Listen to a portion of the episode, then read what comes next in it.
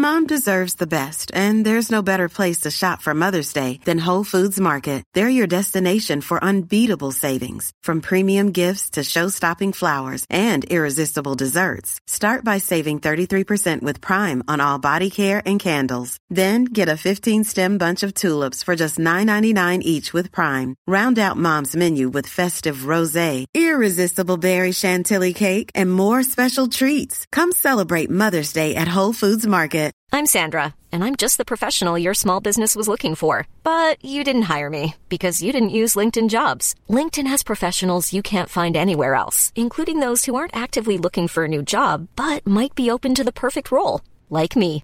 In a given month, over 70% of LinkedIn users don't visit other leading job sites. So if you're not looking on LinkedIn, you'll miss out on great candidates like Sandra. Start hiring professionals like a professional. Post your free job on linkedin.com/people slash people today. Mom deserves the best, and there's no better place to shop for Mother's Day than Whole Foods Market. They're your destination for unbeatable savings, from premium gifts to show-stopping flowers and irresistible desserts. Start by saving 33% with Prime on all body care and candles. Then get a 15-stem bunch of tulips for just $9.99 each with Prime. Round out Mom's menu with festive rosé, irresistible berry chantilly cake, and more special treats. Come celebrate Mother's Day at Whole Foods Market.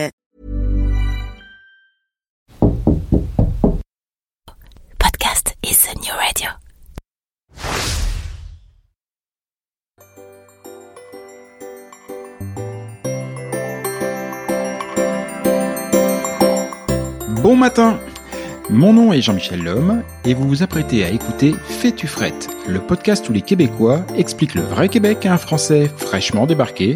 Et croyez-moi, il y a du boulot. Vous avez aimé la saison 1, alors vous allez surkiffer la saison 2. Car cette année, en plus de continuer à explorer la société, la culture et plus globalement le quotidien de la vie au Québec, je me fais fort de vous faire aussi découvrir des personnalités d'ici. Après tout, je le dis souvent, je ne suis pas venu ici pour le Québec, je suis venu pour les Québécois.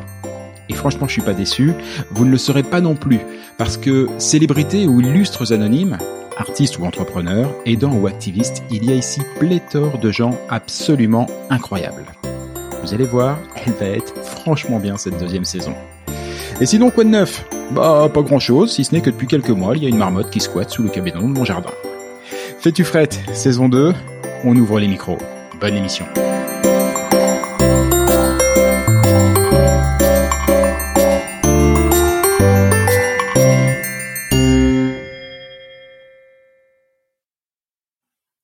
Salut à tous Alors, même si c'est probablement par avion que vous effectuerez vos premières prises de contact avec le sol québécois, il ne vous faudra pas bien longtemps pour comprendre la place que prend ici la voiture. Et encore, il serait plus juste de dire les voitures. Car malgré une taille euh, souvent, mais souvent franchement XXL, la voiture se vit souvent comme un transport individuel. Et ouais, chacun son char. Peut-être que de prime abord, le sujet de la voiture vous passe au ras de la casquette. Bon, je peux comprendre. Mais de vous à moi, si le Québec vous attire, vous ne pouvez pas faire l'impasse. Ce serait un peu comme ne pas vous préoccuper de l'impact de la météo. Vous verrez, une fois qu'il fait moins 20, vous verrez qu'il devient compliqué de faire l'autruche. Et ben la voiture, c'est pareil. Alors, à l'image de la taille des voitures ici, le sujet est vaste. Et pour en jaser, j'ai donc invité Nicolas Ryan, qui est directeur des affaires publiques chez CAA Québec. Salut Nicolas Bonjour Jean-Michel. Comment vas-tu bien ce matin? Ça va très bien. Écoute, on a eu un mois de, de janvier assez frisquet au Québec.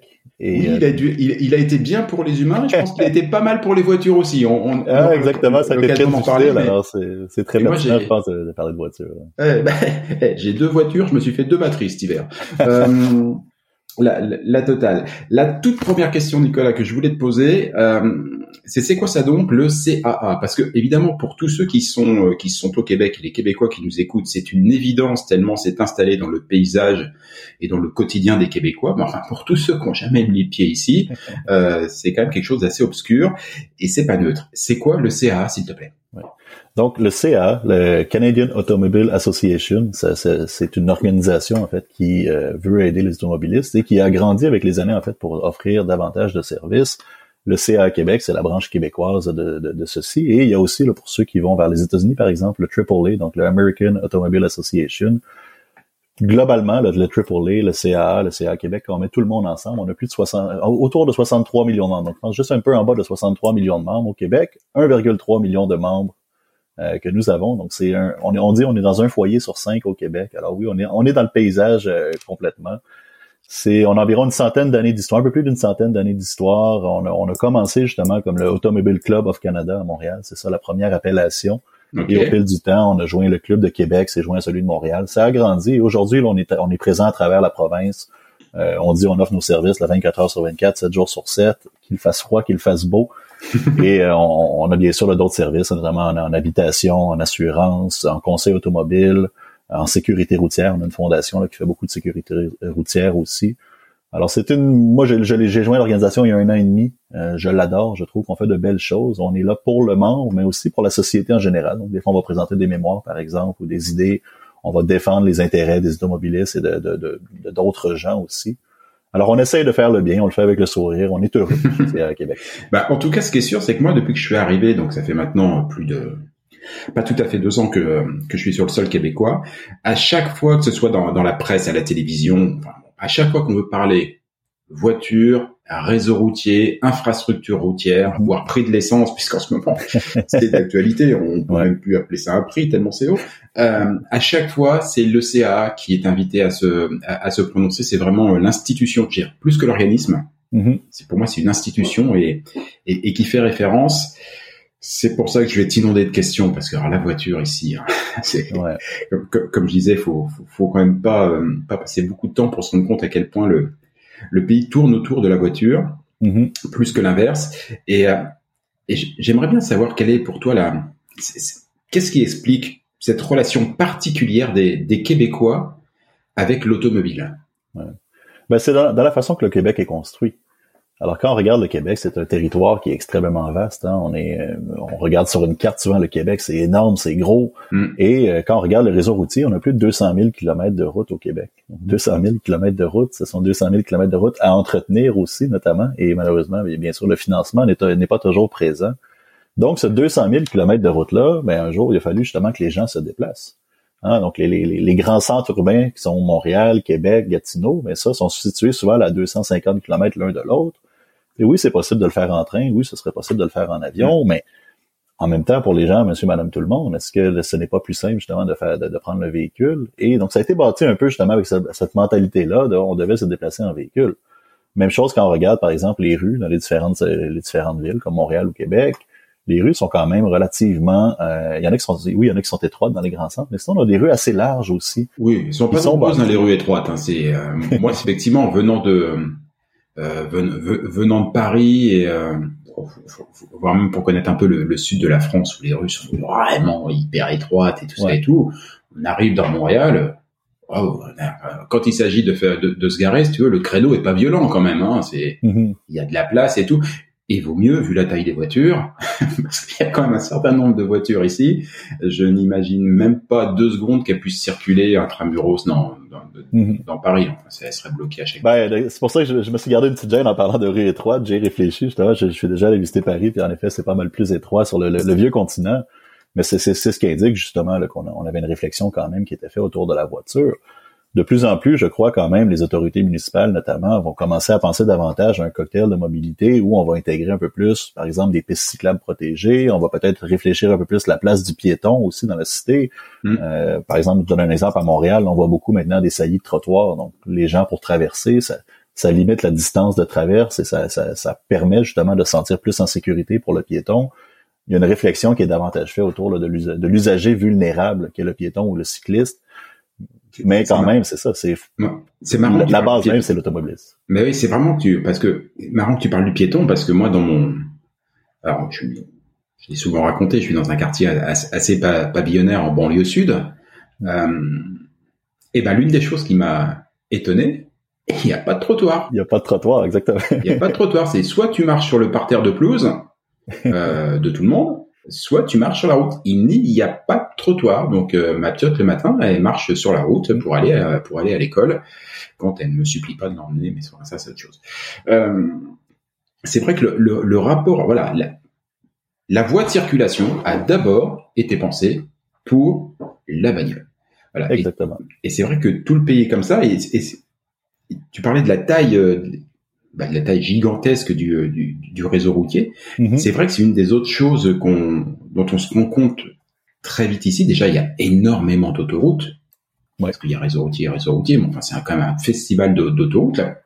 Les autoroutes sont gratuites donc, euh, au, Ouais. Québec. À À, noter quand à même. part, à part à certains petits endroits, mais le péage. Ouais, c'est vraiment, euh, ouais. C'est c'est minime. Là. Ouais, je- moi, depuis que je suis là, j'ai sorti ma carte une fois pour passer euh, pour passer un pont euh, qui, qui était tout neuf, flambant neuf. Euh, si- si- sinon, c'est jamais.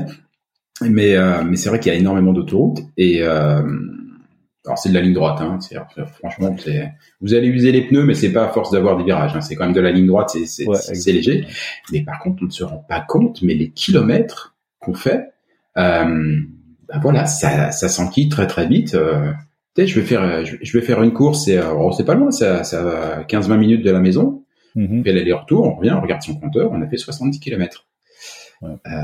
donc forcément, ça va, ça va vite. C'est vrai que la, la dimension du pays faisait que, au moment de la construction, j'imagine, bah, tout de suite la question de la, du déplacement, de la locomotion était, euh, était, était fondamentale. Et peut-être qu'à l'époque, c'était la voiture qui était le médium le plus évident. Mais pour donner un portrait, là, une voiture au Québec, en moyenne, va rouler à chaque année 16 685 km. Donc, chaque Ouais. voiture. Donc, on va- pour une famille normale, souvent, qui va avoir deux voitures, euh, on fait 16 000 fois deux, on est à, on est à 32 33 000 km au total qui sont roulés à chaque année par une famille. Alors, quand on additionne Ah oui, ouais. finalement les coûts de- les Ouais. coûts d'entretien, les coûts de, les coûts d'essence, les coûts de ci, les coûts de ça, au-delà du fait qu'on se déplace énormément, on part dans euh, 33 000 kilomètres. Je sais pas combien d'heures ça représente aussi dans nos vies à chaque année, mais c'est- énorme. Donc, on, on passe une bonne partie de notre vie dans notre véhicule. Ouais, c'est vrai que je, euh, je crois avoir à peu près les, les rapports en France, euh, les, les équivalents, mais je crois quand on a, c'est qu'il y a beaucoup de voitures diesel en France. Mhm. Les gens qui ont des voitures diesel sont réputés de rouler plus, mais c'est à peu près en moyenne 12 000 km par an. Euh, et pour les, les, les voitures à essence, je n'ai pas les infos pour les voitures électriques. Alors, les voitures à essence, je crois qu'on était aux alentours entre, entre 8 et 10 000. Mine de rien, par rapport aux chiffres que tu m'annonces, on est entre euh, 35 et 50 de plus au. Québec.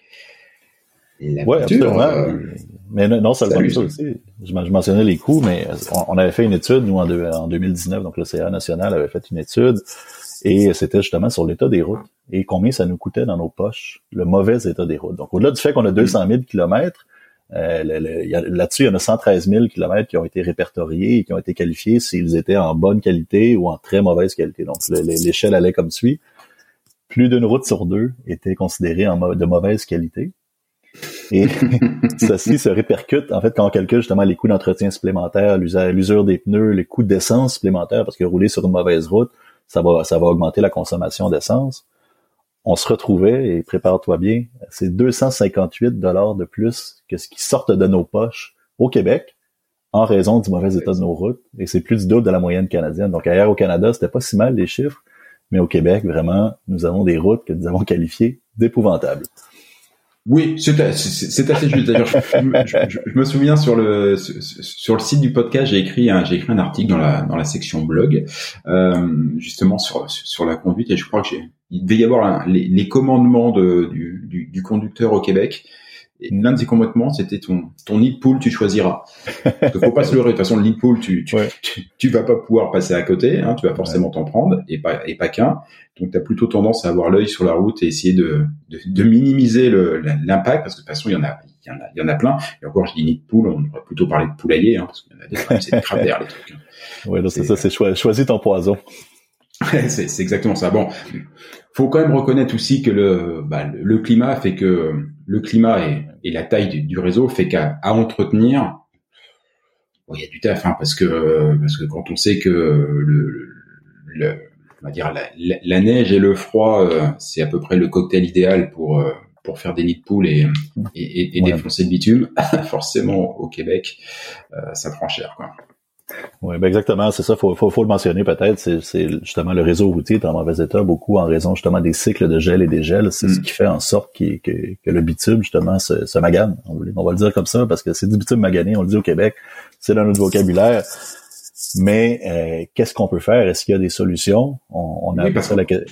qu'en plus, on a pour la pour la partie réparation, du Mhm. coup, on a quand même un cycle, euh, une fenêtre de tir qui est assez courte au. Québec.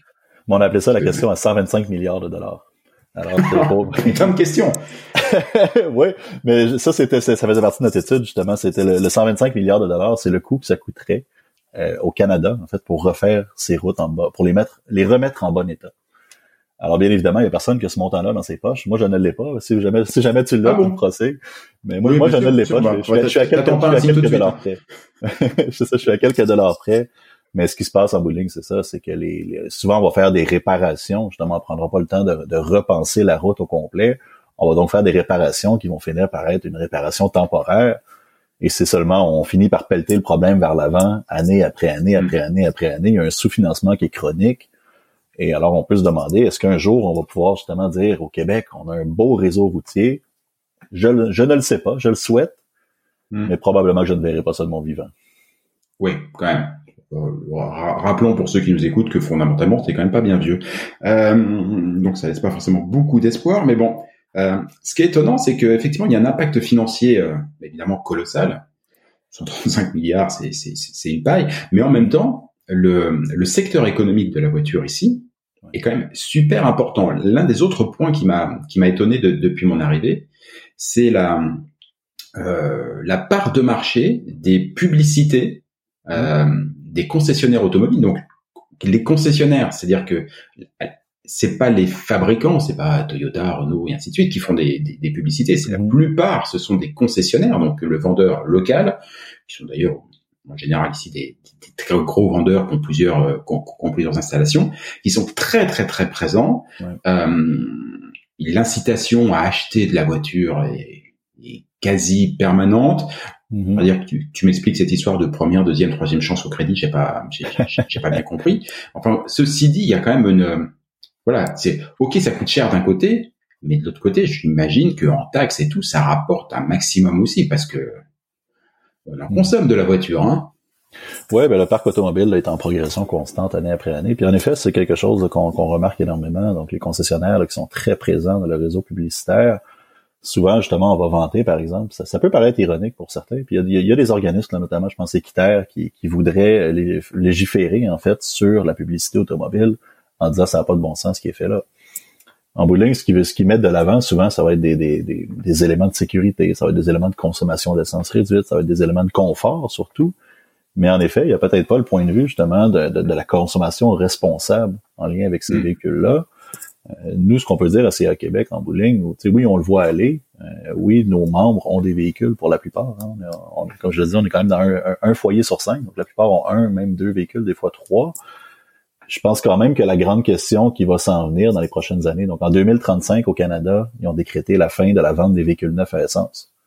Alors ça, c'est déjà une date, ça s'en vient. 2035, Ouais, ça m'a c'est demain matin, c'est dans 13 ans. Mais je dis souvent la blague, j'ai dit, si on retourne 13 ans en arrière, vous avez le premier iPhone dans vos mains. là. Alors, on est quand même, il y a, il y a moyen d'évoluer très rapidement. Les, les, les, les- au-delà des concessionnaires, justement, les fabricants de véhicules sont déjà en train de travailler sur les véhicules électriques, sur les véhicules hybrides rechargeables, parce que c'est vers là qu'on va tendre. Alors, manifestement, il va y avoir aussi une évolution, d'après moi, du paysage publicitaire. où On va avoir des véhicules qui sont moins énergivores. Mais après ça, on peut se reposer la question, est-ce que les véhicules vont diminuer en taille? Parce qu'en ce moment, ce qu'on voit aussi, Mm. avant, le parc automobile était surtout composé de berlines, donc véhicules un peu plus petits, un peu moins familiaux. Le, le VUS, le véhicule utilitaire sport, en fait, est de- tranquillement pas vite, a commencé à, à manger une part de marché. Puis si je me trompe pas, c'est cette année ou l'année prochaine, on va même atteindre là, une parité entre le- les berlines et les, et les VUS, ça va être à égalité. Et après ça, le VUS va devenir là, vraiment le véhicule de choix euh, du, du Québécois moyen. Alors ça, ce sont des Ouais. gros véhicules. Ça pose des enjeux de sécurité aussi au niveau, par exemple, des angles morts ou de la façon de voir. Les, les- justement, je parlais des usagers vulnérables tantôt. Ce type de véhicule-là, ben oui, ça peut être problématique d'un point de vue sécurité routière. Oui, les, les occupants du véhicule vont souvent être en, en très bonne sécurité. On va sentir justement, on, on est Mm. dans un véhicule, on, on se sent quasiment invincible. Mais il faut réfléchir. Quand on réfléchit collectivement, il faut se poser la question. Peut-être que d'une famille qui avait deux berlines à l'époque, ça peut se contenter maintenant d'avoir un seul véhicule utilitaire sport. À ce moment-là, est-ce qu'on a une réduction du parc automobile? Malheureusement, c'est pas ce que les chiffres nous disent. Ça continue de Oui. Jusqu'où ça va aller, c'est peut-être aussi là une bonne question à laquelle on n'a pas la réponse aujourd'hui. Euh, toi, toi, avec le CA, t'as as, les chiffres. Moi, entre guillemets, je me, me contente de mon observation euh, moyenne de conducteur lambda. Alors, c'est vrai que les voitures sont, sont, sont énormes, j'y reviendrai, mais euh, mais quand je suis sur la route et que je regarde à peu près les gens à côté, euh, comme moi, hein, je suis pas plus vertueux que les autres, mais la plupart du cas, les gens sont tout seuls dans leur voiture immense. Mm-hmm. euh, oui, je peux dire que quand on croise quelqu'un qui a une Smart, euh, on se demande qu'est-ce que c'est cet Ostrogo quand même, parce que parce qu'elles sont, sont, pas nombreuses. On en trouve, on en trouve, et elles sont, sont, pas nombreuses. Euh, et je disais juste un petit mot sur les sur les VUS qui prennent une part de marché énorme. Euh, il y a VUS et VUS, c'est-à-dire que le, VUS d'ici, il est quand même plus grand que le VUS d'Europe. Euh, toutes les marques, en fait, euh, proposent des voitures, les mêmes grosso modo, mais elles ont tout un, un modèle plus gros, XXL, qui mhm. n'est généralement pas vendu en Europe. Donc, par exemple, je pensais à, à, BMW. Euh, je pense qu'en France, le, le, plus gros BMW qu'on peut trouver, c'est le X5 ou le X6 en VUS. Mhm. Euh, ici, il y a le X7. c'est c'est très souvent les VUS sont des voitures 7 places avec un gros coffre hein, quand même. Ouais. On est dans une autre dimension. Et un, un, un point d'ailleurs, tu, tu parlais de la, de la, consommation et tout. Euh, ça aussi, ça m'a surpris dans les publicités dont on parlait. Autant le prix est très mis en avant, enfin, vraiment du consumérisme. On, on t'incite à acheter une voiture. Euh, dès que tu en as acheté une, j'ai l'impression qu'on t'incite fortement à la revendre euh, en occasion et d'en racheter une autre aussi sec, hein, même si ça fait que trois mois. Euh, mais la question de la consommation, ouais. qui moi qui vient d'Europe est quelque chose, enfin c'est clé quoi. Je, l'essence est naturellement entre guillemets tellement cher que tout le monde s'en préoccupe avant même des conditions écologiques qui sont arrivées depuis. Ici, euh, c'est très rare dans une publicité que la que la consommation moyenne d'une voiture euh, soit, soit, affichée. Il vaut mieux d'ailleurs parce que vu les consommations. Oui, ben en effet, puis c'est, c'est, je pense qu'en ce moment, ben là on le voit là, on est début 2022 quand même, les, les prix de l'essence ont atteint des records là, au Québec. Mm. On, voit le prix là, qui est 1,60, 1,63 à certains endroits, c'est, c'est du jamais vu pour nous au Québec. Donc là peut-être que depuis mon arrivée, ça a plus que doublé. Ben c'est ça. Donc les, les, les gens peut-être vont commencer à se poser davantage de questions. On, parlait oui de, de, choix de véhicules. Donc est-ce que les gens peuvent passer à l'électrique? Est-ce que les gens peuvent peut-être faire un entre-deux en, en, ce moment avec un hybride rechargeable? L'autre question qu'on peut se poser avec les véhicules électriques. Puis nous, on essaie, on, on, essaie de donner davantage d'informations à ce sujet-là. On, on, la voit venir, la vague. Je le disais, 2035, mm. c'est demain matin. C'est quand même de réfléchir. Ces véhicules-là, souvent, sont pensés par des constructeurs qui ne sont pas au Québec ou au Canada. Donc, ils n'ont peut-être pas la réalité du froid. Hein. Une, batterie, Dans, une batterie dans le froid, on le voit, c'est, c'est, mm. ça, ça, perd beaucoup de sa, de, de sa puissance. Alors, est-ce que les véhicules électriques actuels, donc en 2022, est-ce que ces véhicules-là ont la capacité de traverser un hiver québécois au complet? On commence à le voir, on commence à le sentir. Les, gens vont quand même peut-être, quand ils passent à l'électrique, garder un véhicule à essence pour les besoins justement de l'hiver ou de, peut-être de déplacements un peu plus longs. Mais tranquillement, pas vite, on commence à voir justement des, autonomies de batterie qui sont suffisantes pour traverser justement l'énormité de notre territoire. Alors, le, réseau aussi de bornes de recharge commence à être assez élargi à travers la province aussi. Donc, ça, ça aide en fait le consommateur dans son choix. Et, et c'est vrai que moi je le vois pareil autour des, des, bah, des gens, des voisins et tout ça et tout. De plus en plus, on, on voit des véhicules électriques effectivement. Mm-hmm. Et je constate chez ceux qui ont des véhicules électriques aussi des changements de comportement. Je m'explique. Allez, la quasi-totalité euh, des gens ne garent jamais, ne parquent pardon, euh, jamais leur, euh, leur voiture dans leur garage elles restent toujours en extérieur dans leur allée. Au mieux, il y a un abri, euh, il y a un abri d'hiver qui, est installé pour, euh, mais qui est plus que pour limiter la température, qui est plus là pour euh, pour faciliter le, le, le déneigement et l'entretien des voitures. le déneigement. Parce que franchement, c'est une tannée le matin quand on est moitié réveillé, qu'on n'a pas pris son café, d'aller enlever 10 mm. cm de neige sur la bagnole. c'est rigolo deux semaines. Au bout de la troisième, ça commence franchement à tanner. Donc ils ont ça, mais ceci dit, l'habitude, c'est que les voitures, en tout cas dans, dans ma banlieue, hein, les voitures dorment dehors.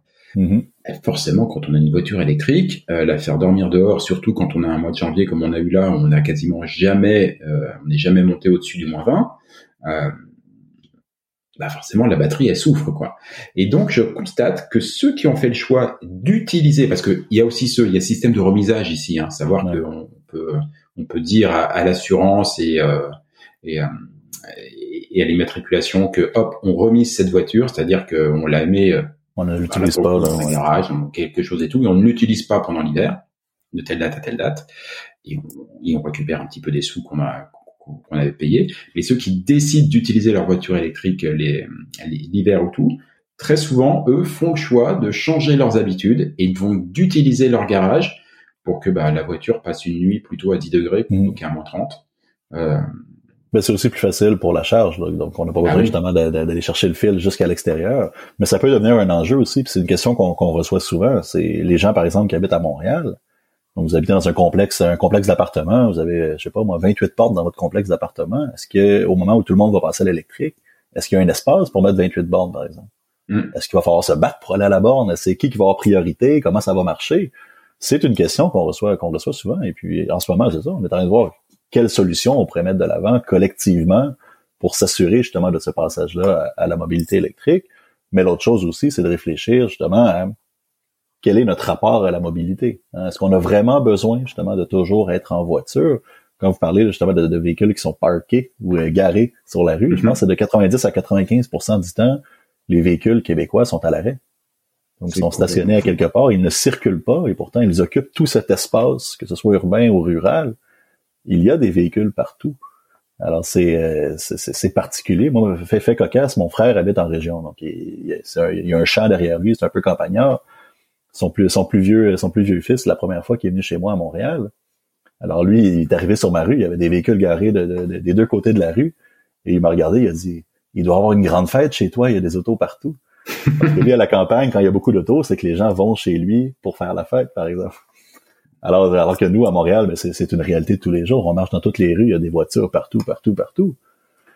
Mais c'est quand même cette, petite phrase-là, cette naïveté-là d'un enfant fait quand même réfléchir sur justement l'importance du véhicule et qu'est-ce qu'elle représente pour les gens. Mais c'est vrai, je trouve qu'il y a un rapport assez particulier euh, euh au, au, véhicule. C'est que d'un côté, je vois des gens qui, euh, qui, qui chérissent, qui aiment leur automobile vraiment, qui, qui, mm-hmm. qui la bichonnent. Enfin, faut, faut, voir tous ces gens qui passent leur week-end à euh, prendre soin de leur voiture. Enfin, c'est de la cosmétique, quoi, pour, pour, pour voiture tellement, tellement sabrée et tout. Et je parle même pas de ceux qui font du tuning ou des choses comme ça. Mm.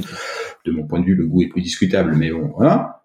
euh, et en même temps, l'impression que la voiture est un, est un produit de consommation comme un autre, mm. qui est aussi sujet à de l'achat d'impulsion. C'est-à-dire que je ne, je vais pas dire que c'est tout le temps, mais plusieurs personnes m'ont déjà dit qu'ils se sont retrouvés un petit peu, pas trop savoir euh, quoi faire un, week-end et tout. Euh, et puis, euh, bah, ils se baladent, ils font du magasinage, ils passent devant de, devant un concessionnaire, ils regardent les voitures, et puis puis ils repartent avec une voiture. Parce qu'ils passent leur carte de crédit, on leur dit ah bah c'est bon, c'est bon, c'est accepté pour le dossier de crédit, vous pouvez repartir avec. voilà, et ils se retrouvent avec une voiture qui n'avait pas forcément prévue, mais qui est jolie, et voilà. Mais quand même, pour dire, le, le, parc, le parc automobile moyen, environ 8-9 ans. Alors, il y a quand même des gens là, qui vont garder leur véhicule sur une longue, une longue période. Hein, on le sait, les véhicules, de plus en plus, je pense que la mécanique, quand même, va, tenir un peu mieux. Les gens vont mieux connaître, justement, les façons de faire leur entretien aussi. Nous, on va bien sûr donner toujours des conseils de comment bien entretenir son véhicule, comment lui faire attention, parce que c'est possible de le garder pendant plusieurs années. Et ben, on, lorsque c'est lorsque c'est possible, on va, on va probablement encourager les gens justement à garder leur mm-hmm. véhicule, à bien l'entretenir, parce que c'est ça, c'est pas, vous l'avez dit, c'est quand même un besoin de consommation qui est créé, mais c'est pas c'est pas nécessaire de toujours avoir justement la dernière le, dernier véhicule. Et surtout pour ceux qui ont peut-être une capacité mécanique encore là. Moi, personnellement, je fais cocasse, je ne l'ai pas. Euh, je, je, ne suis pas un gars de char, comme on dit. Alors, j'aime avoir quand même, je fais faire l'entretien, moi, dans un garage dans dans lequel j'ai confiance.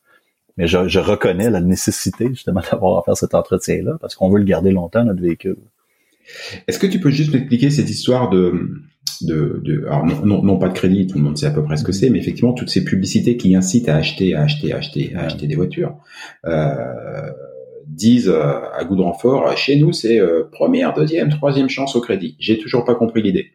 Euh, bah, en gros, c'est quoi? C'est du harcèlement de banquier? C'est tu m'as dit non une fois, je reviens à la charge une deuxième fois et une troisième fois? C'est quoi l'idée? Bah, faut, faut, euh, moi, j'ai un bon crédit, j'en suis, j'en suis heureux, donc je n'ai jamais eu à penser à la troisième chance au crédit. Mais oui, il y a quand même des enquêtes de crédit qui se font pour, pour justement éviter, je crois, que euh, monsieur, madame, tout le monde qui n'ont pas la capacité de se payer un véhicule ne puissent pas justement repartir avec un véhicule de l'année qui, qui ne conviendrait pas à leurs moyens financiers. Cependant, est-ce qu'il y a un encadrement plus large qui pourrait être fait à ce niveau-là? Est-ce que, par exemple, je sais pas, moi, l'Office de la protection du consommateur pourrait se pencher sur ces pratiques-là? Fort probablement que oui, parce que justement, on se retrouve peut-être à certains moments, puis encore là, c'est hypothétique, j'ai pas de cas concret devant moi à présenter, mais si quelqu'un qui n'a pas les moyens de se procurer un véhicule, par exemple, qui habite à Montréal, est-ce que cette personne-là n'est pas mieux de réfléchir à ce moment-là à le transport en commun, par exemple, le transport mm. actif, est-ce qu'ils ont cette capacité-là, ou se tourner, par exemple, vers l'usager ou un modèle, justement, qui est moins onéreux, qui va convenir à ses besoins. Malheureusement. dans Montréal il y a l'autopartage aussi, exactement, mais malheureusement, je pense que les gens sont, sont, il y a quand même une individualité. Les gens veulent sentir de dire c'est ma possession, c'est mon véhicule. Et à ce moment-là, ben, il y en a peut-être qui vont se tourner vers ces, ces concessionnaires-là qui ont, peut-être un peu moins de scrupules. Ce que je comprenais pas, c'était vraiment cette histoire de deuxième, troisième chance, parce que il y ait des enquêtes de crédit, je trouve ça vraiment très très bien. En plus, bon, c'est pas le sujet de l'émission, mais effectivement, cette historique de crédit, c'est quelque chose de très fortement ancré et c'est la base du système euh, mm-hmm. euh banquier, on va dire, euh, de, la, banque du quotidien ici. Mais donc, il y a une enquête normale. Euh, t'as les moyens, t'as pas les moyens. Ce que je comprenais pas, c'était c'est quoi la deuxième et la troisième ben, chance Une fois qu'on t'a dit que t'as pas les moyens, t'as pas les moyens. C'est tout. Mais je pense que c'est ça, c'est ces gens-là qui parlent de deuxième ou troisième chance au crédit, c'est qu'ils vont offrir un, ils vont offrir probablement un financement alternatif ou un financement qui est autre. Souvent, les taux d'intérêt vont être plus élevés. On va aller chercher davantage de risques c'est pas une pratique que l'on recommande, bien évidemment. Ouais, je si on n'a pas les moyens d'acheter un véhicule, c'est ça, il faut réfléchir. C'est ça, si t'as pas les moyens, t'as pas les moyens, merci, au revoir. Euh, ouais, ah oui, donc c'est c'est c'est plutôt assez moche. Euh, tu disais effectivement quand on est, notamment par exemple quand on est dans dans Montréal, faut peut-être s'interroger sur euh, est-ce qu'on a véritablement besoin d'une voiture? Parce que si c'est pour laisser stationner 95% du temps, accessoirement le stationnement ça coûte euh, ça coûte un bras, euh, ça n'a pas forcément de sens. Et c'est vrai que Montréal, contrairement à d'autres villes euh, du, Québec, notamment des mhm. villes un peu plus un, peu plus modestes, dispose d'un d'un réseau de métro qui est qui est pas mal, alors qui, de mon point de vue, malheureusement, ne dépasse pas suffisamment Montréal. Hein, c'est vraiment très très très très intramuros, euh, mais que par contre, quand on a la chance d'être dans Montréal, c'est plutôt pas mal. Il y a il y a les il y a aussi l'autopartage. Ton avis, toi, est-ce que c'est, est-ce que ce rapport très euh, très fort à la voiture, au fait que bah, dès 16 ans, il faut qu'on ait sa voiture, que chacun doit avoir sa voiture, ça fait partie de la liberté du, euh, Québécois et du, Canadien. Est-ce que c'est aussi quelque chose qui freine le développement des transports en commun? De mon point de vue, moi, je trouve que le pays est très en retard sur les infrastructures de, de, transport en commun. Est-ce que c'est ça le problème ou est-ce que c'est d'autres soucis en fait, notamment de coûts, de météo, de choses comme ça? Ben, je, pense que ce qui se passe en ce moment dans la ville de Québec est assez est assez révélateur en fait de notre rapport à la voiture. Donc à Québec en ce moment, il y a, de il y a un projet de tramway qui est, qui est en branle.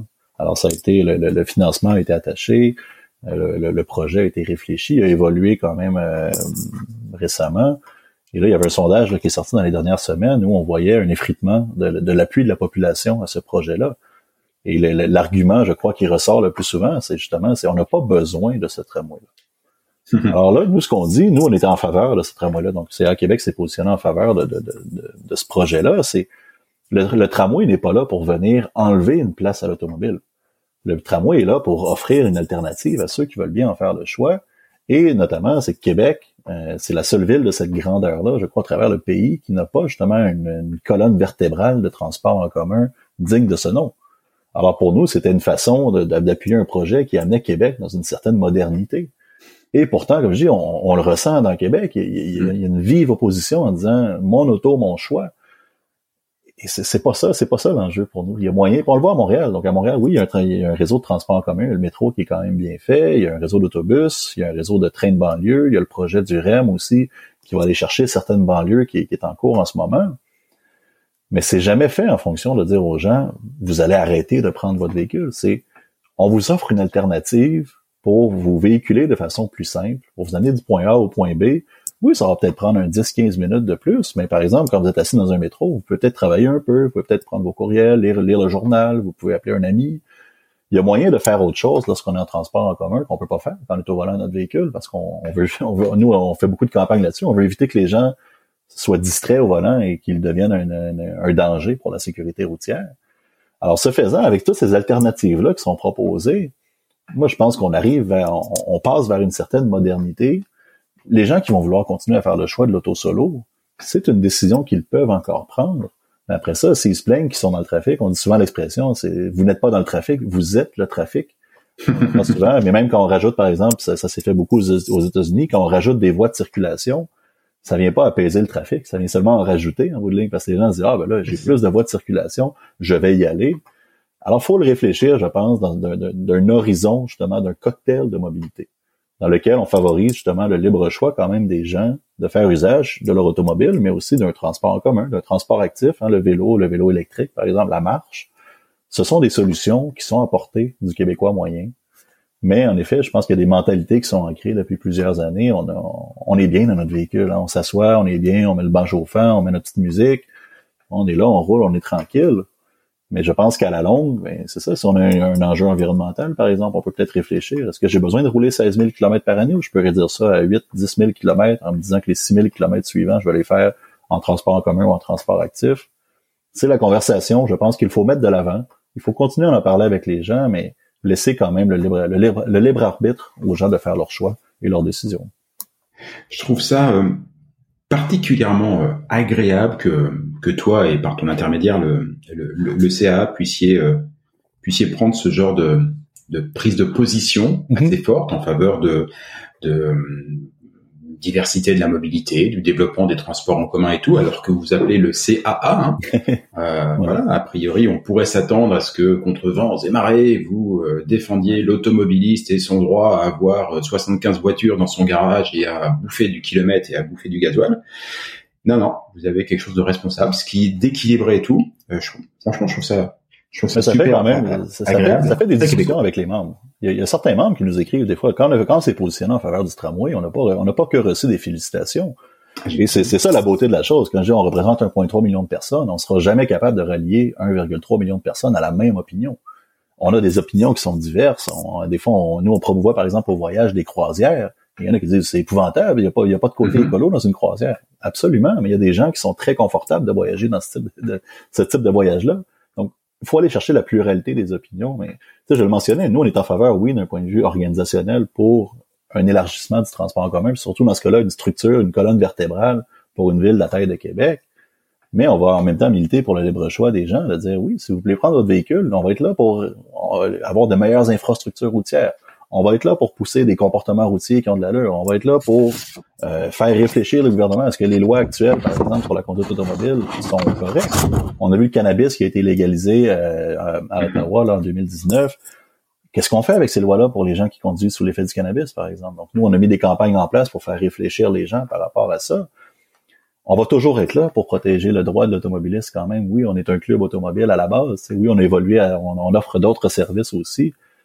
Mais il faut rappeler, c'est ça, on, est 1,3 million d'opinions différentes, mais dans un 8 millions et quelques de Québécois qui eux aussi ont d'autres opinions. Mais on se fait, un, devoir et un bonheur de quand même promouvoir ces, ces, moyens de transport-là. Il y a un choix de cocktail de mobilité. Ouais, mais c'est vraiment bien de pas de pas s'arrêter à, un corporatisme de base mm-hmm. et euh, de s'autoriser euh, à avoir une réflexion euh, plus large, peu importe que ce sur quoi elle aboutit, mais au moins de s'autoriser à avoir cette réflexion, je trouve ça super agréable. J'aimerais qu'on revienne un peu à, à l'automobile du quotidien, parce que bah, ceux qui nous écoutent, a priori, s'intéressent au Québec, soit ils sont venus, soit ils vivent déjà ici, soit, soit ils vont y venir, pour une bonne partie d'entre mhm. eux.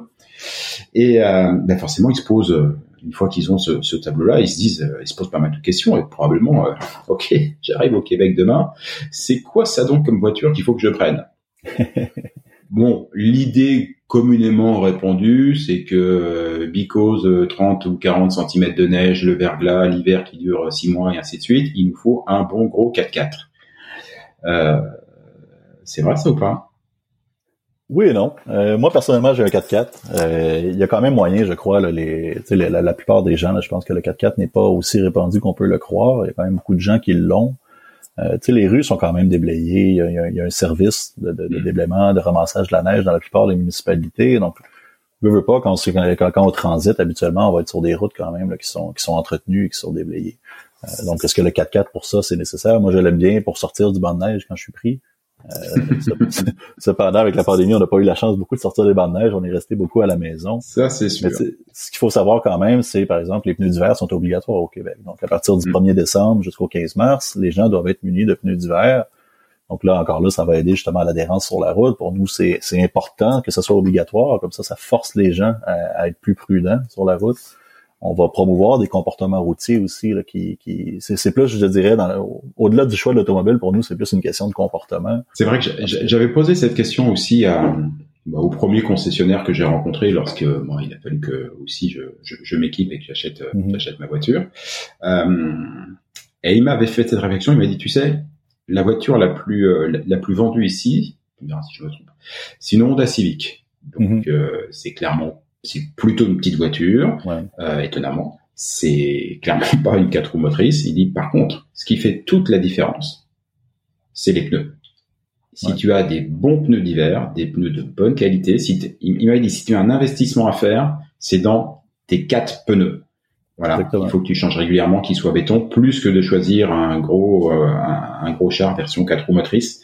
Mhm. Les pneus, c'est la clé. Exactement pour les raisons que tu disais, parce que il dit fondamentalement quand tu roules l'hiver, et je confirme depuis, euh, les, les, engins de déneigement pour le coup l'organisation est assez top. Hein, euh, dès qu'il tombe 5 cm, euh, ça tourne toute la nuit pour que le matin au maximum du maximum vous rouliez sur euh, un ou deux centimètres de neige, mais là entre guillemets c'est presque plus confort, il y a de l'adhérence.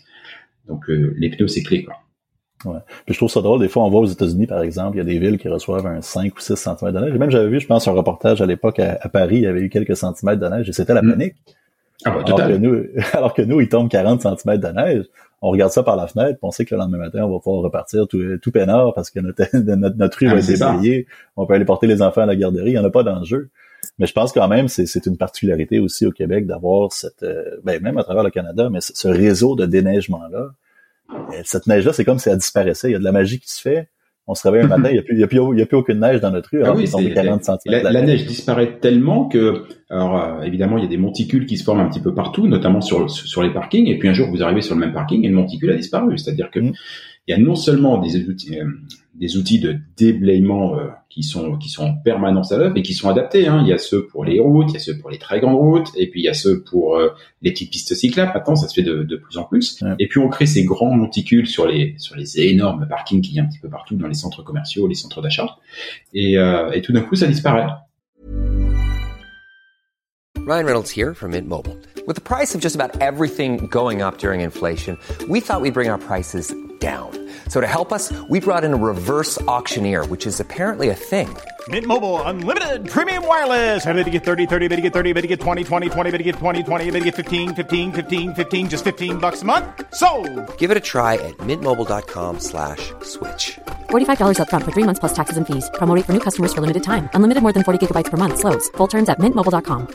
Mom deserves the best, and there's no better place to shop for Mother's Day than Whole Foods Market. They're your destination for unbeatable savings, from premium gifts to show-stopping flowers and irresistible desserts. Start by saving 33% with Prime on all body care and candles. Then get a 15-stem bunch of tulips for just $9.99 each with Prime. Round out Mom's menu with festive rosé, irresistible berry chantilly cake, and more special treats. Come celebrate Mother's Day at Whole Foods Market.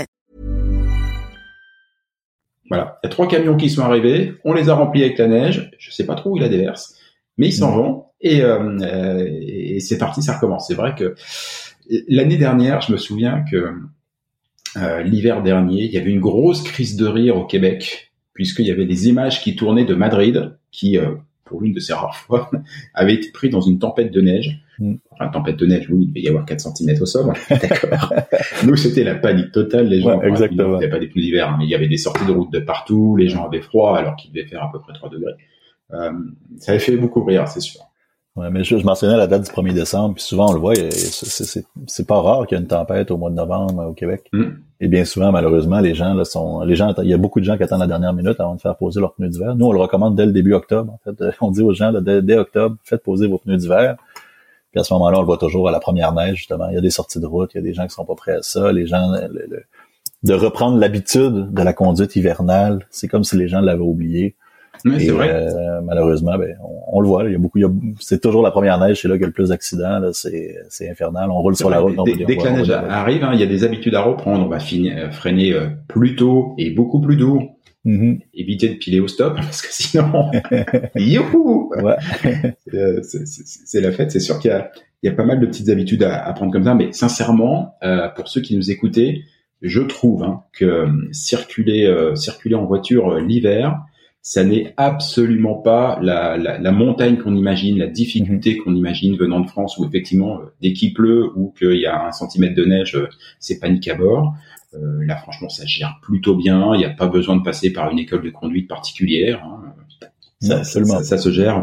Il y a C'est- pas. Il y a quand même des écoles de conduite qui offrent des cours pour la conduite hivernale, cela dit. Que ça, c'est Oui, c'est une, c'est une conduite qui est différente quand même. J'ai vu, mais ça m'a pas semblé être une euh, euh, un, un impératif entre guillemets, justement parce que les routes sont quand même, euh, en tout cas sur celles que je Ouais. j'utilise, j'imagine que si on va peut-être un peu plus loin dans la dans, dans- dans, dans la forêt, on va affronter les bancs de neige. Oui, c'est un poil différent, mais Ouais. euh, pour ceux qui prennent, bah comme moi, euh, les autoroutes, enfin, les, les, les voies rapides et tout, Mhm.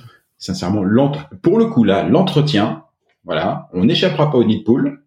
Ouais. Éventuellement pendant l'hiver, le nid de poule il sera rempli de glace, euh, mais euh, on n'échappera pas au nid de poule, mais là l'entretien est bien fait. Le déneigement c'est vraiment c'est vraiment assez impressionnant. Mm.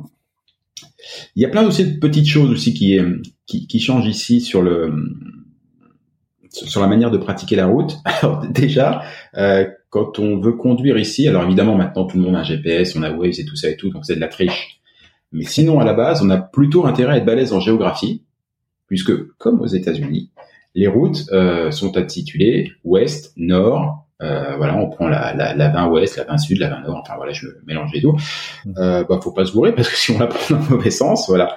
Nous en France, on est habitué à ce que on, on met par exemple, je vais prendre l'autoroute A7 direction Paris. Je vais prendre l'autoroute A7 direction Marseille. Voilà, donc il suffit- il suffit juste d'avoir de savoir à peu près placer 4-5 villes sur la géographie française pour s'y Ouais. retrouver. Là, faut à peu près toujours savoir dans quel sens on se situe. Hein. Mais quand même, le réseau autoroutier, moi, je le trouve quand même assez bien fait, mais c'est peut-être parce que trouve j'habite ici- depuis toujours. Mais il faut savoir, en fait, si je me trompe pas, là, c'est tout ce qui est impair, en fait, va être nord-sud, et tout ce qui est pair va être est-ouest. Alors déjà là, quand on va, on va en destination, euh, par exemple, on va aller dans les Laurentides, on va prendre la 15 Nord, on sait qu'on monte au nord. Ou quand on va vers Québec, ben c'est ça, on va rouler vers l'est, on va prendre la 20S, on part, ou la 40S, puis on part vers Québec à partir de Montréal. Donc, ça fait, c'est déjà en connaissant cette, cette notion-là sur les grandes autoroutes. Puis il y en, a- pas tant que ça. Là. Il y a la, justement, il y a la 40, la 20 qui, qui sont les deux autoroutes entre Montréal et Québec. Ensuite, il y a la 15 qui va vers le nord, qui descend un peu vers le sud. Il y a la 30 aussi qui traverse d'est en ouest. Une fois qu'on connaît ce réseau-là, on peut, se rendre dans la plupart des grandes, des, des grandes villes du Québec. Même ça va jusqu'à Gatineau. Euh, quand on suit la 20, euh, par exemple, la 40 va, va se rabattre sur la 20. C'est un réseau qui est bien fait, qui, mais oui, Ouais. en effet, quand même, avec les, dès qu'on sort de ces grandes autoroutes-là, ben, on va se retrouver souvent dans des municipalités qui ont des, encore les routes avec les, les- des chiffres, là. donc le premier rang, deuxième rang, troisième rang. Ça, ça vient de notre passé agricole, justement, où on avait les fameux rangs comme ça. Euh, les premières avenues, deuxième avenue, troisième avenue. Ils voulaient pas se casser la tête à trouver des noms aussi. Donc, tu sais, souvent, on va même pitonner, par exemple, dans notre GPS, c'est-à-dire, je m'en vais sur la troisième avenue. Ben, à Montréal, les troisième avenues, il y en a peut-être 18. Alors, faut savoir un peu, encore là, dans quel quartier, dans quelle municipalité on Ouais. s'en va. Il y a des villes qui sont défusionnées à Montréal aussi. Il y avait eu, euh, je pense, en 98, là, des, des fusions, des fusions là, des, des- des municipalités montréalaises. Un- ça peut être un petit peu complexe quand même. Faut apprendre, faut apprendre à les connaître, à, à- Oui, oui, faut- à connaître notre géographie. Mais somme toute, ça se fait quand même assez bien. là. C'est, euh, Ouais, moi je, je sais que je, de- depuis que je suis arrivé, j'ai eu l'occasion d'aller voir euh, un spectacle de un spectacle d'humour. Hein. C'était, il a fallu choisir un créneau. euh, mhm. La réouverture a pas duré longtemps, et, et c'était le seul spectacle qu'on a réussi à faire. Et on est évidemment arrivé en retard puisque euh, je n'avais pas bien fait attention au côté ouest-est qui était pourtant bien précisé sur l'adresse. Hein. Donc j'ai rentré dans mon GPS.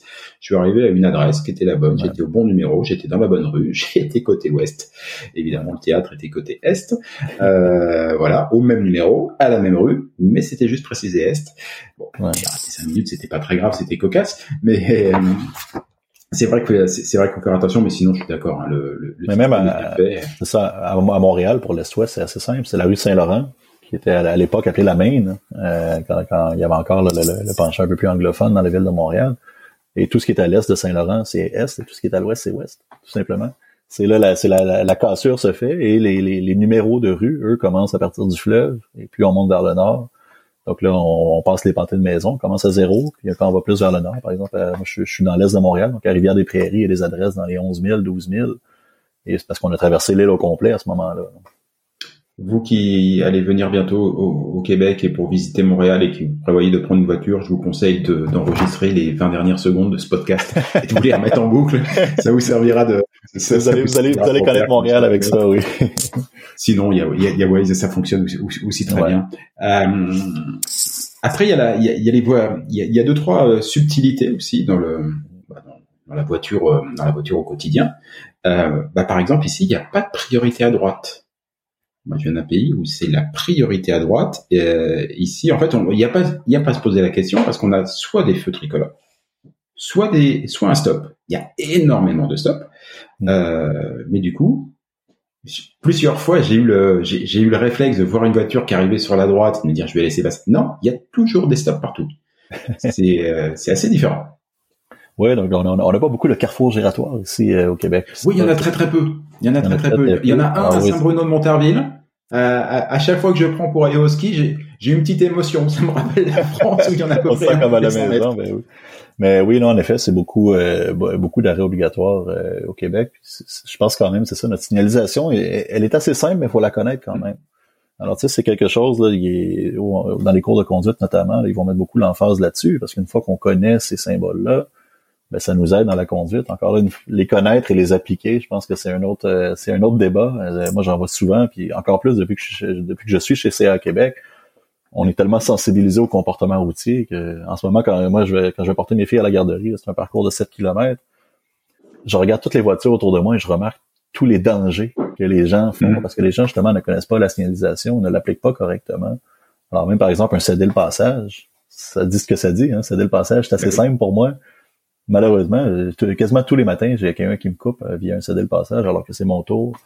Donc c'est, je pense qu'il y a une éducation en continu qui doit se faire. Hein. On, va passer le permis de conduire souvent autour de 16 ans, dès qu'on est, dès qu'on est, c'est possible quand on, quand on est jeune. Puis après ça, ben, on a le permis pour le reste de nos jours. Hein. Il n'y a pas de cours de rappel ou il n'y a pas, de, il y a pas d'examen de rappel. C'est, un, c'est un permis à vie. Alors j'ai l'impression des fois il y en a qui perdent un peu ces notions-là assez rapidement. Alors tu vas me dire si je si, si, je pratique bien parce que comme ça je vais en profiter pour faire des révisions en direct. Euh, quand on est à, un carrefour, donc en général c'est toujours en croix ici, hein, c'est assez simple. Mm tous les carrefours sont assez, l'organisation est assez linéaire, c'est en bloc, hein, dire à, l'américaine, mais en Amérique du Nord. Euh, donc en général quand on est à un stop, on est à un croisement, voilà, on a quatre voies et quatre stops. Donc grosso modo c'est première arrivée premier à partir. Donc euh, quand vous arrivez au stop, vous regardez s'il y a des gens qui se sont déjà dans les autres rues positionnés avant, qu'ils soient à droite ou à gauche, peu importe, et vous repartirez par ordre d'arrivée. J'ai bon? Ouais, absolument. Et si jamais vous arrivez en même temps, priorité à droite. Ah ah, bah voilà, il y a de la priorité à droite. Celle-là, je la savais pas. Mais quand on arrive en même temps, en général, si on se regarde en chien de faillance, il y a une espèce de défi, tu vois, façon un peu ben, Exactement. C'est souvent, ça qui arrive en bowling, ce qui est quand même très drôle, euh, parfois, parce que c'est pas toujours. la, plupart des automobilistes, je vous dirais, sont assez courtois. Mais là, justement, des fois, ça fait un peu une problématique. Les deux arrivent en même temps, et là, on se fait signe, vas-y, vas-y. Et là, l'autre dit, non, non, toi, vas-y. Mais pendant ce temps-là, il y a une autre qui arrive. Le moteur. Et là, après ça, là, au moment où tout le monde se fait signe d'y aller, tout le monde avance un peu en même temps, puis là, ah, non, là, ça recommence. OK, à ton tour. Donc ça fait ça fait des situations assez cocasses qui en bowling peuvent être quand même assez dangereuses. Euh, mais il y a quand même une courtoisie, je dirais, au moment d'arriver aux arrêts obligatoires. Le plus simple, bien évidemment, c'est quand c'est des lumières rouges. Euh, des fois, il va y avoir des priorités aussi. la lumière verte qui clignote, c'est une priorité pour les gens. Justement, je veux t'en parler parce que la, lumière verte qui clignote, euh, moi au départ, je l'avais pas compris. je, me, je, me, déplaçais avec mon, mon, mon cher voisin qui qui, qui, me faisait découvrir le quartier, qui était derrière moi, et qui s'est bien marré pour le coup, et qui m'a expliqué C'est-à-dire que moi, voilà, je suis un carrefour. Là, cette fois-ci, ce sont des feux. Et tout d'un coup, j'ai le feu vert qui qui se met à clignoter, puis il clignote de manière frénétique, hein, il est pas, euh, c'est nerveux quand même. Mm. Euh, et là, je me dis, bordel, il y a un danger. Alors, faut que j'y aille, mais faut que je fasse gaffe, il y a un danger. Pour moi, clignotant, ça veut dire danger. Fais gaffe. Mm. Et là, euh, et là, il m'a expliqué, il m'a dit non, non, non, non, ça veut juste dire que tu peux y aller tranquille, que les autres, eux, ils ont le feu rouge, que t'es prioritaire, c'est la route est à toi. Ok. Ouais, ouais, ouais. pas non, oui, voilà. planter, euh, planter comme un âne au milieu. En... Non, non, je pouvais y aller à fond et, et, et voilà. Euh, ouais, ça surprend un peu au début, ça. Mais la, la, bonne nouvelle quand même pour, le, pour nos amis français, c'est que euh, souvent il va y avoir une signalisation et ça va dire justement au feu, au feu clignotant, priorité de virage par exemple. on, l'explique mm. quand même par moment. C'est pas, pas à tous les coins de rue que ça, mais dans la plupart des coins de rue. C'était pas celui où j'étais où j'étais bloqué ou alors je l'ai pas vu. Ah non non exactement. Mais le fait aussi que la signalisation est toute en français, mais d'un point de vue par exemple, c'est à Québec. Je veux dire les, les, les gens qui arrivent des États-Unis par exemple. Là, là, en ce moment les frontières c'est un peu moins, c'est un peu plus rare de, de croiser les Américains oui, mais le fait que tout est en français, ben, par contre, ça peut poser problématique par moment. Hmm. Mais je pense quand même qu'on a adopté des, des, des symboles qui sont assez universels. Donc, il y a moyen de bien comprendre notre signalisation. Et c'est vrai que depuis tout à l'heure, je, quand j'ai parlé des, parlé des, des, des, arrêts, des carrefours, des, des choses comme ça, j'ai dû utiliser que le mot stop parce que je mhm. suis habitué à ce que ce soit un stop. Mais il n'y a pas écrit stop sur les panneaux. C'est le même panneau, mais il y a écrit arrêt. C'est en français. Exactement. Mais même tout, le, nous, on est en kilomètres à l'heure. Aux États-Unis, ils marchent encore en 1000 à l'heure. Alors encore là aussi, il faut, faut, faut mm. réfléchir à ça. Les autres, s'ils voient un panneau qui c'est juste écrit maximum 100, est-ce qu'ils vont se mettre à rouler à 100 000 à l'heure? Alors que ça, c'est, ça veut dire 160 km à l'heure, ce qui est largement au-delà des, des, des, des limites. Oui, c'est, un peu au-dessus. Mais c'est quand même bien indiqué. Il y a des panneaux justement à l'entrée des frontières qui disent euh, ici, ici au Canada ou au Québec, ben c'est, ouais, les limites sont en kilomètres heure. On a parlé du, feu vert clignotant. Il y a aussi euh, son alter ego, le feu rouge clignotant. Le feu jaune clignotant aussi. Alors le feu jaune clignotant, je l'ai pas croisé encore celui-là. Ouais, donc euh. la, grande différence, euh, puis là, là c'est très technique quand même, je crois bien là. Mais le feu jaune clignotant, c'est une invitation à ralentir et à être prudent.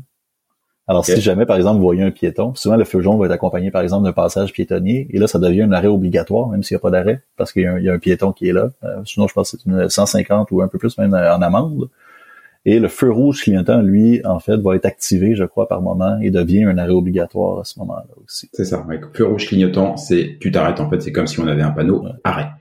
Mais on le voit des, des, fois, là, moi, quand je vais chez mon frère, notamment, là, qui est à la campagne, mais lui, justement, il y a des feux rouges clignotants sur le chemin de campagne. Je pense que euh, ils sont, on est capable de voir souvent qu'est-ce qui s'en ou un feu jaune clignotant. On est capable de voir le danger devant nous. Est-ce que c'est, qu'est-ce que ça coûterait de mettre un arrêt obligatoire? Selon moi, rien. Oui, j'ai euh, exactement le, le, même à côté de la maison. Depuis que je suis arrivé, je ne l'ai jamais vu autrement qu'en feu rouge clignotant. Ouais. Jamais autrement. Bon, bah, ça serait peut-être pas plus bête de mettre un panneau arrêt, euh, accessoirement. On voilà. pas besoin d'y mettre de l'électricité, ça ferait de l'économie d'énergie, il paraît que c'était à la mode. Et utile pour la planète. Euh, j'ai pas bien compris. Il reste ceci dit que c'est comme ça que j'ai compris que feu rouge clignotant, ça, ça, ça veut dire arrêt. J'avais, j'ai jamais croisé encore le, le feu orange clignotant. Euh, Mais souvent même ils vont en mettre, je crois, en, en sus d'un panneau d'arrêt obligatoire. Donc c'est vraiment pour dire aux gens, là, c'est ça, arrêtez ici. Là. Donc, c'est, c'est, des petits, des petits euh, enjeux comme ça de sécurité routière qu'on peut faire de plus aussi. Nous, on milite en faveur de ça. Euh, on a une fondation aussi à Québec qui ne fait quasiment que ça, que la, de la sécurité routière. On est beaucoup dans les écoles, etc. Donc, c'est d'apprendre aux parents, aux jeunes, etc., d'adopter très rapidement des comportements euh, routiers ou même en tant que piéton ou en tant que cycliste, par exemple, des comportements pour se faire voir, le partage de la route, etc. C'est, c'est une partie qui n'est pas gagnée. On voit les données là, chaque année dans les bilans de, la, de la Société de l'assurance automobile il y a encore énormément de, de, de décès, énormément de, de, blessés, de collisions qui se font. C'est malheureux à chaque année. Puis même des choses aussi niaiseuses qu'on peut voir, c'est euh, on voyait la Sûreté de, du Québec a fait un bilan récemment. 20% des décès sur la route, c'est des gens qui ne portaient pas la ceinture. C'est fou. Alors on est en 2022 et encore là, on doit encore parler de la ceinture de sécurité. Hmm. Ben, ça, ça me reste quoi tellement ça me semble une évidence, mais c'est la réaction qu'on a à chaque année quand on reçoit le bilan et qu'on voit ce chiffre-là. Hmm. Ah, c'est complètement fou. Euh, une, une, autre chose qui mérite tes éclaircissements, c'est cette histoire de pouvoir tourner à droite quand on est à un feu rouge. Ouais. Euh, je rappelle, les intersections sont en général bien perpendiculaires, hein, c'est des, mm-hmm. des, des, des, bonnes croix parfaites. Et effectivement, il y a cette idée que quand on est au feu rouge, pour peu que personne ne vienne évidemment de, de la gauche, que la voie soit libre, et eh ben que vous ne traversez pas, vous pouvez simplement, si vous allez à droite, vous engager en ayant prudence et aller à droite. Alors, ça je le savais parce que aux États-Unis, c'est quelque chose mhm. d'assez euh, d'assez répandu. À de nombreux feux ici, euh, il y a parfois un panneau qui est placé en face. Ça d'ailleurs c'est super bien. Les panneaux en fait sont passés en face, un peu plus loin. C'est différent, euh, différent de la France. Les carrefours le permettent, mais c'est un gros avantage. Tout le monde, même si on a un gros camion devant soi, tout ça et tout, tout le monde va voir les panneaux. Et donc il va y avoir le panneau qui va parfois vous dire non non, ici vous n'avez pas le droit de tourner à droite, même si le feu. Ok, c'est clair. Même des fois, ils vont, ils vont dire, par exemple, de 7h à 10h le matin. Voilà, exactement. C'est, ouais, ça, c'est une spécialité québécoise. Hein. et franchement, là, c'est pour tourner à droite, mais dans Montréal, pour le stationnement, euh, bientôt deux ans, j'ai toujours rien compris. Ah, c'est imbitable. Alors, tu as le droit de stationner ici entre 7h23 7h24 le lundi père euh, seulement s'il y a une éclipse du soleil. Enfin, c'est imbitable. Euh, D'ailleurs, je prends des prunes à chaque fois. Euh, voilà, donc je, je milite à fond pour les transports en commun. J'ai pas les moyens de circuler en voiture euh, tant que je n'aurais pas eu un décodeur. Donc ceci dit, je reviens à mon histoire de, de, de pouvoir tourner à droite au, feu rouge. Depuis, euh, alors quand, il y a le panneau, c'est limpide, c'est clair, euh, je peux ou je peux pas. Voilà. Très souvent, il n'y a pas de panneau. Et là, on m'a dit, et je demande les explications de mon expert, que après, ça dépend des villes dans certaines villes c'est autorisé, dans certaines villes ça n'est pas autorisé. C'est autorisé, je crois bien, partout en Amérique du Nord, sauf dans deux villes. OK. New York et Montréal. OK. Alors voilà, donc c'est les, c'est, deux. New York, je pense que ça s'explique assez facilement. Je veux dire, la, circulation à New York est épouvantable, mais que Montréal ait adopté cette voie-là, euh, c'est quand même assez particulier quand on y pense. Alors oui, à Montréal, c'est interdit de tourner à droite euh, sur une lumière rouge. J'habite dans un quartier très résidentiel de Montréal. Il y, a, des lumières rouges des fois où je suis là à attendre pour tourner à droite. Et je crois que ça serait, je veux dire, c'est pas différent qu'une banlieue, par exemple. Mais pourtant, c'est ça. C'est Montréal, c'est la spécificité de notre, de, notre métropole. Donc toi, tu me dis Montréal, New York uniquement, euh, parce que on m'avait euh, donné, mais ça n'a pas la même autorité que toi, clairement euh, d'autres subtilités, notamment sur, sur, la rive sud, où Saint-Constance est autorisé, mais euh, Longueuil, ça ne serait pas autorisé, et ainsi de suite. il y a beaucoup, en fait, c'est ça, dans certaines municipalités, notamment Longueuil, euh, à Québec aussi à l'époque, je m'en souviens, parce que ça fait pas si longtemps que ça qu'on a le droit de tourner à droite, je pense que ça fait une quinze, vingtaine d'années. D'accord. Je m'en souviens quand ça venait d'être d'être implanté à Québec, euh, ça, ça fait peut-être une vingtaine d'années que j'étais allé. Et il y avait des panneaux un peu partout, ou presque. Fait que la, personne avec qui j'étais à l'époque, je m'en souviens, m'avait dit, ça aurait été peut-être moins, moins cher de juste dire, on oublie Québec aussi, parce qu'il avait mis des panneaux quasiment à chaque rue que c'était impossible de le faire. Et au fil du temps, ben, ils ont, moi, je suis retourné plusieurs fois à Québec, ils ont fini par en retirer énormément parce qu'ils se sont rendus compte justement que c'était pas dangereux. Alors vraiment, là, il reste, il ne resterait que Montréal et, euh, et New York où c'est formellement interdit, mais par la suite, c'est ça, de, municipalité en, municipalité, à certains endroits, ça va être interdit en tout temps avec des panneaux ou à certains moments de la journée. Donc encore là, des fois pour des traverses piétonnières ou proches des écoles, par exemple, ils vont faire le matin et l'après-midi pour la sortie des classes. Ok, limpide. Euh, autre euh, particularité que, que personnellement j'adore, voilà, mais qui, mais, qui surprend. Ici, il y a des bus scolaires. Alors, si vous n'avez jamais mis les pieds au Québec, ce sont les mêmes bus scolaires que ceux que vous voyez dans les séries américaines ou dans Forrest Gump, par exemple. Mm-hmm. Le bus scolaire jaune, voilà, jaune. Et euh, alors, je ne sais pas si c'est le cas partout en Amérique du Nord, mais en tout cas au Québec, euh, quand le bus scolaire s'arrête pour faire monter des enfants ou pour faire descendre des enfants, donc c'est à peu près à n'importe quel coin de rue et tout, Mhm. Là, tout d'un coup, il y a des lumières de partout qui s'allument euh, sur le sur sur le bus qui vient un vrai petit sapin de Noël. Voilà, mais des lumières bien rouges pour vous dire hop hop hop hop hop. Et alors là, la vie se fige. C'est-à-dire qu'en gros, dès que vous avez la le bus scolaire dans votre vue, euh, plus personne ne bouge. On s'arrête. T'es en face, t'es à droite, t'es à gauche, t'es derrière. Tu ne bouges plus. Le premier qui bouge, il prend une baffe. Oui, mais absolument. Euh, c'est c'est très particulier. Puis oui, c'est ça. On, voit en effet le, sapin de Noël multicolore sortir de tout partout. Mm. Mais les gens qui ne s'arrêtent pas euh, en voyant justement un, autobus scolaire avec le panneau d'arrêt ouvert s'exposent à des amendes très onéreuses. Je pense qu'on est euh, si on n'a pas atteint les, les quatre chiffres là, dans, les milliers de dollars, mm. je sais je sais qu'on perd c'est neuf ou c'est beaucoup de points de démérite. C'est quasiment le permis en entier.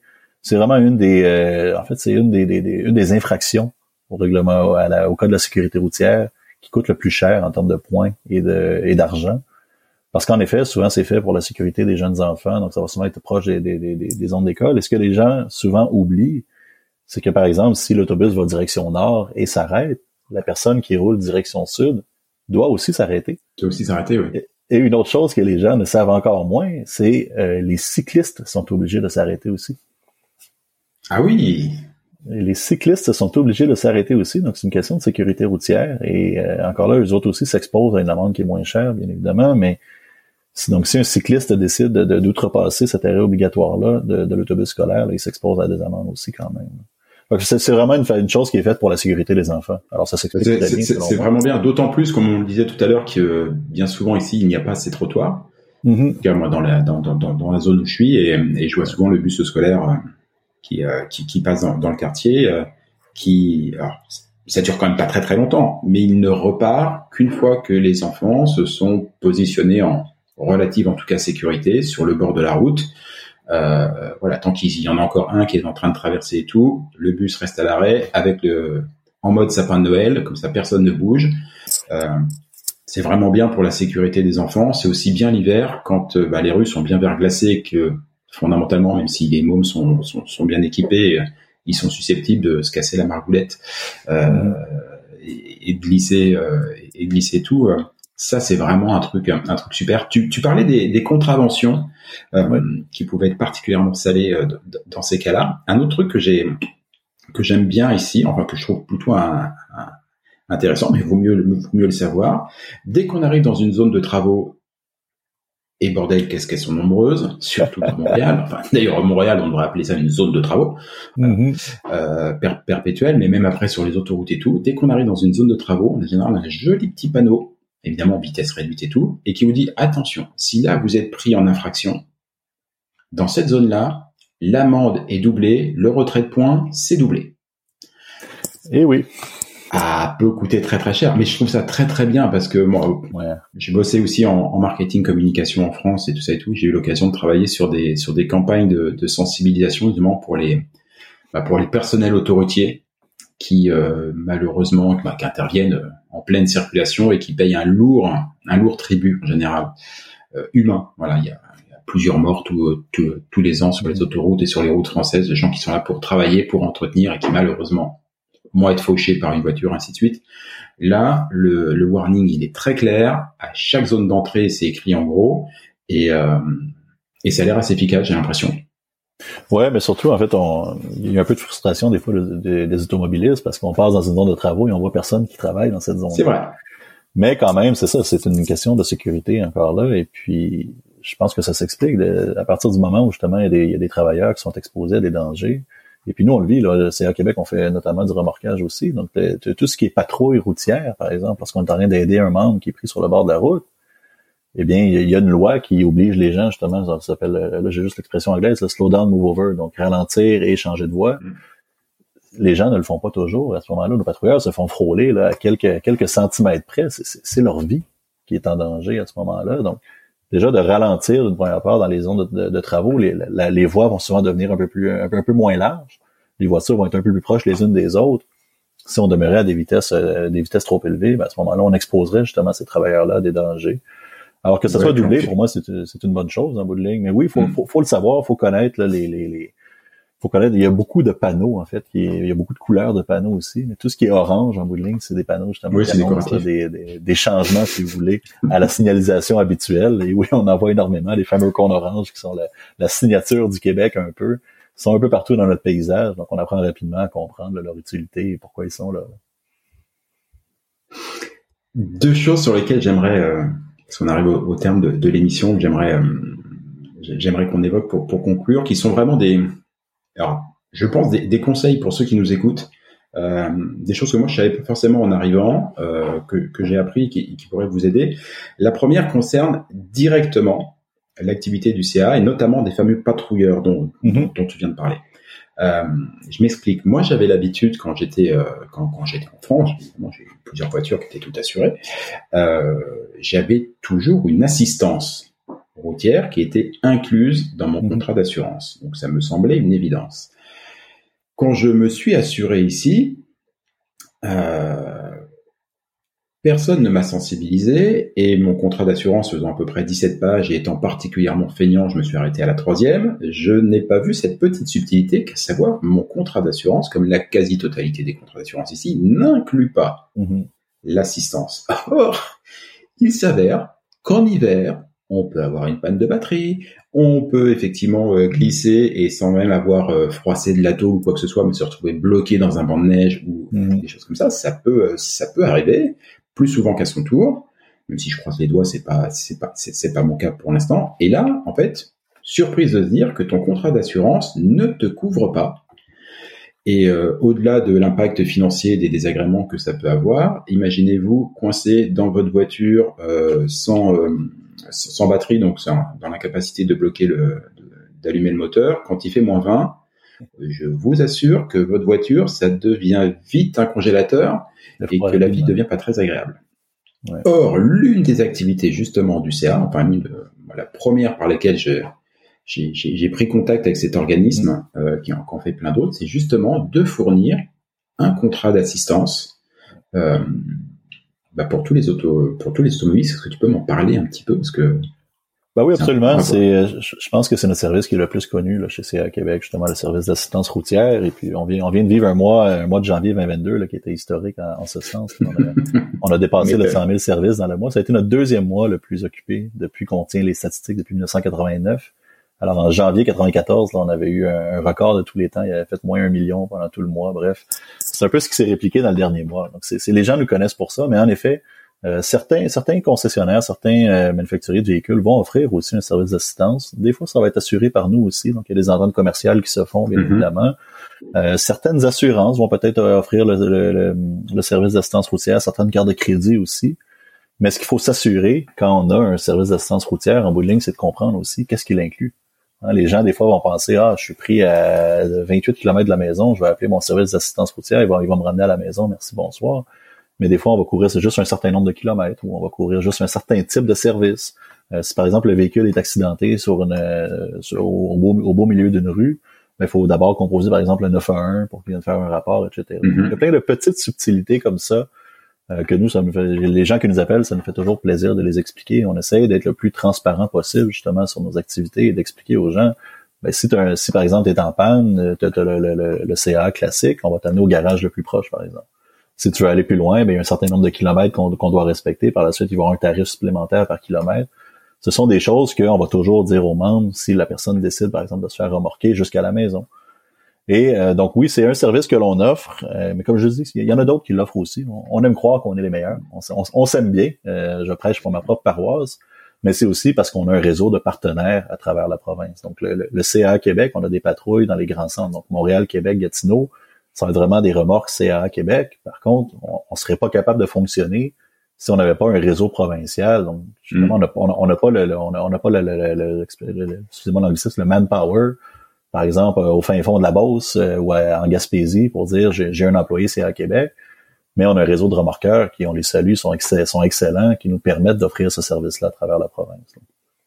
Oui, c'est ça, parce que bah, l'un des cas, hein, c'est vraiment euh, vous êtes euh, euh, vous êtes parti, oui, en, en, en Beauce ou un- encore un peu plus loin en, en campagne. hein. Euh, Il y, a, y, a, y a Pam qui vivent à, à proximité. vous avez fait une sortie de route pas forcément bien méchante, mais euh, bah, vous êtes bloqué dans un banc de neige, impossible d'avancer ou de reculer la voiture, qui n'a pas l'air spécialement endommagée. Le moteur tourne, bah, bouge plus. Euh, et là, l'idée, c'est que vous passez un coup de fil euh, si vous êtes inscrit au CA, mais effectivement, il y en a d'autres. Hein. Euh, Il y en a d'autres, mais si vous avez souscrit à ce contrat d'assistance, euh, vous pouvez passer un coup de fil et là, il y a quelqu'un qui arrive avec euh, avec bah, tout le matériel nécessaire pour vous tirer, vous treuiller et vous remettre euh, sur vos quatre pneus euh, dans le sens de la marche et que vous puissiez repartir. Ouais. Ou alors vous êtes en panne de batterie et hop, on vous met un coup de booster et euh, on relance la batterie. Ça vous permet de retourner jusqu'à chez vous ou euh, ou d'aller jus- jusqu'au prochain garage. On peut vous emmener à un garage. Enfin, tout- toutes ces choses-là, parce que outre le fait que bah, c'est un confort, faut vraiment se rendre compte là pour le coup que le, le climat hivernal fait que toutes ces ce qui pour nous en France serait juste de l'ordre de l'inconfort, là ça devient carrément dangereux. C'est-à-dire que si on doit rester 3, 4, 5 heures sans chauffage dans sa batterie isolée, euh, bah, autant vous le dire, faut pas l'être avec un petit enfant, un petit bébé ou des choses comme ça, ça devient, ou une personne âgée fragile, ça devient vraiment dangereux. Euh, et ce n'est pas inclus dans les programmes, euh, dans, dans les contrats d'assurance. Donc, euh, bah, si vous venez au Québec, vous devez acheter une voiture et, et ainsi de suite, pensez-y. Mm le fait, ce ne sont pas les seuls, mais euh, mais voilà, c'est probablement les, les, les plus connus. Vous verrez l'étiquette du CAA à peu près sur voilà, voilà, une voiture sur trois au Québec.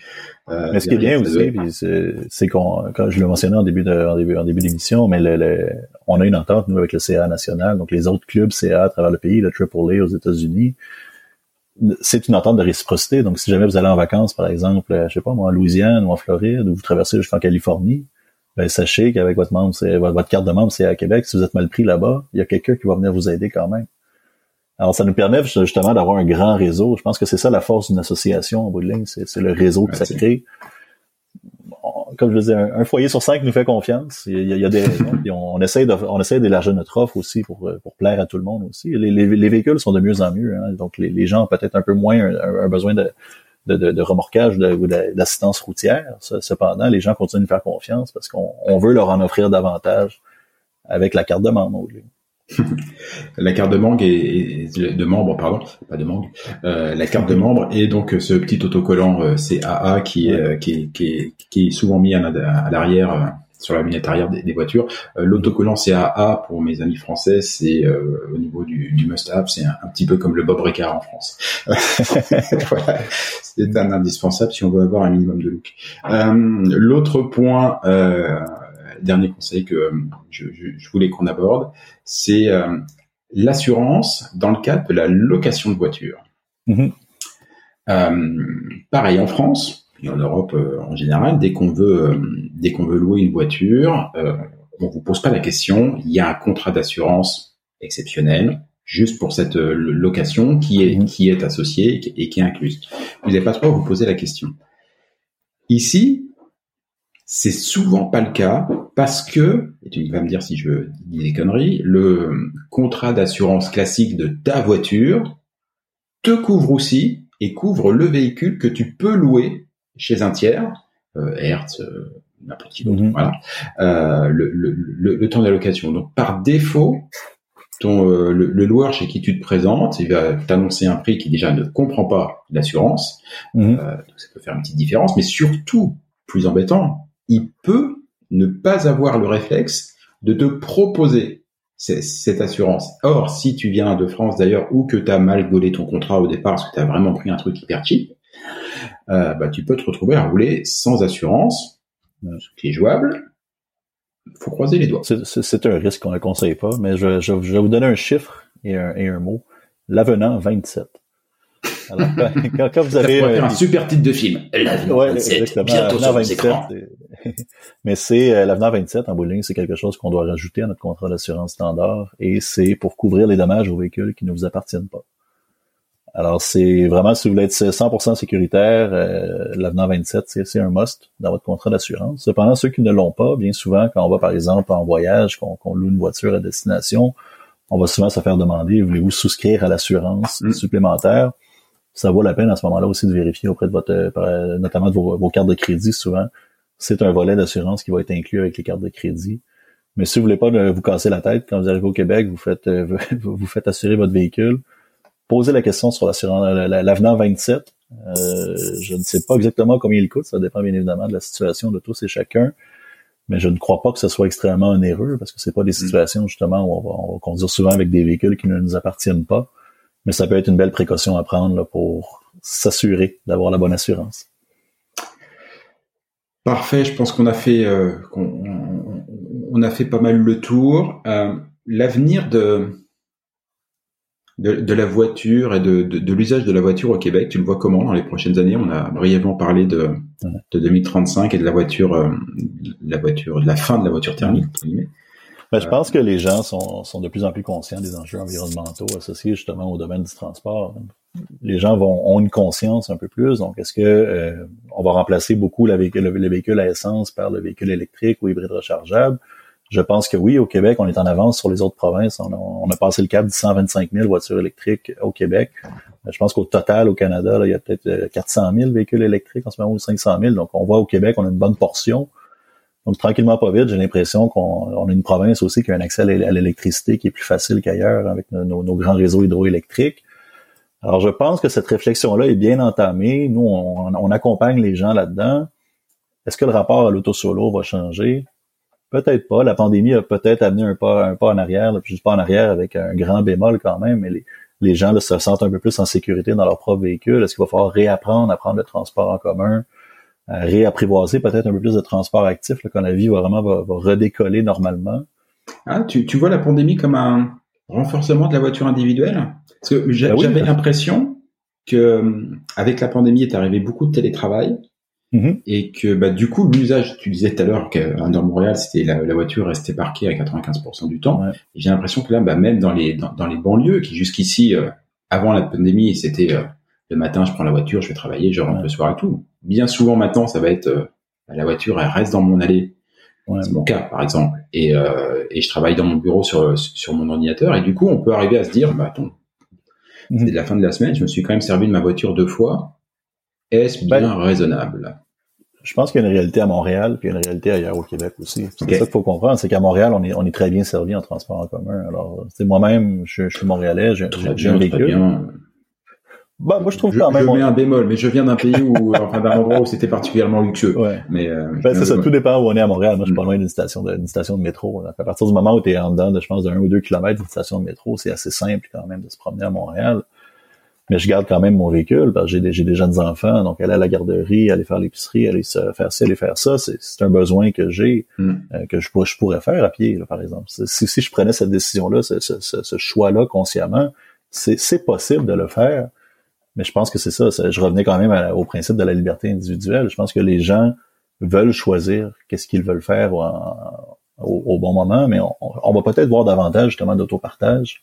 Euh, tranquillement, pas vite, à Montréal, ça gagne en popularité. Mmh. Je le mentionnais, le transport en commun.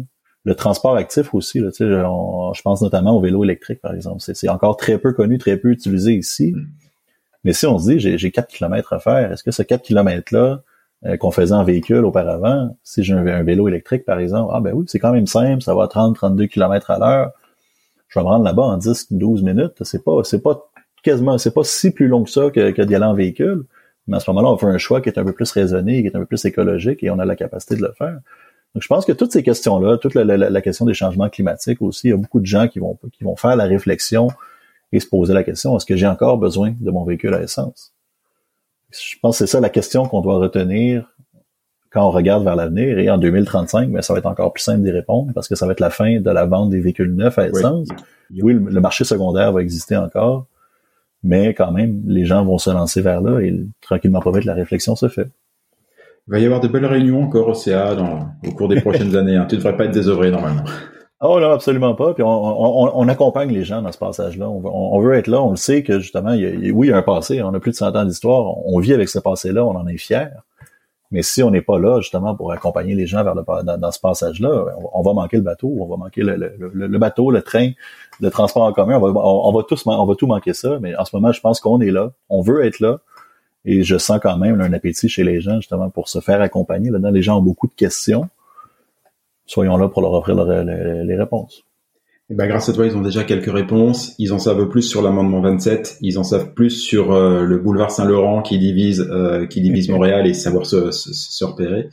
Euh, Nicolas, j'ai appris plein de trucs. J'espère que ceux qui nous qui nous écoutent en auront appris au moins autant, si ce n'est plus. C'était un vrai bonheur. Merci beaucoup d'avoir passé tout ce temps, tout ben, ce temps avec nous. C'était super sympa. Ah oui, puis à ceux qui vont arriver, ben écoutez, bonne route, mais soyez prudents. À très bientôt, Nicolas. Merci beaucoup. Merci. Ciao.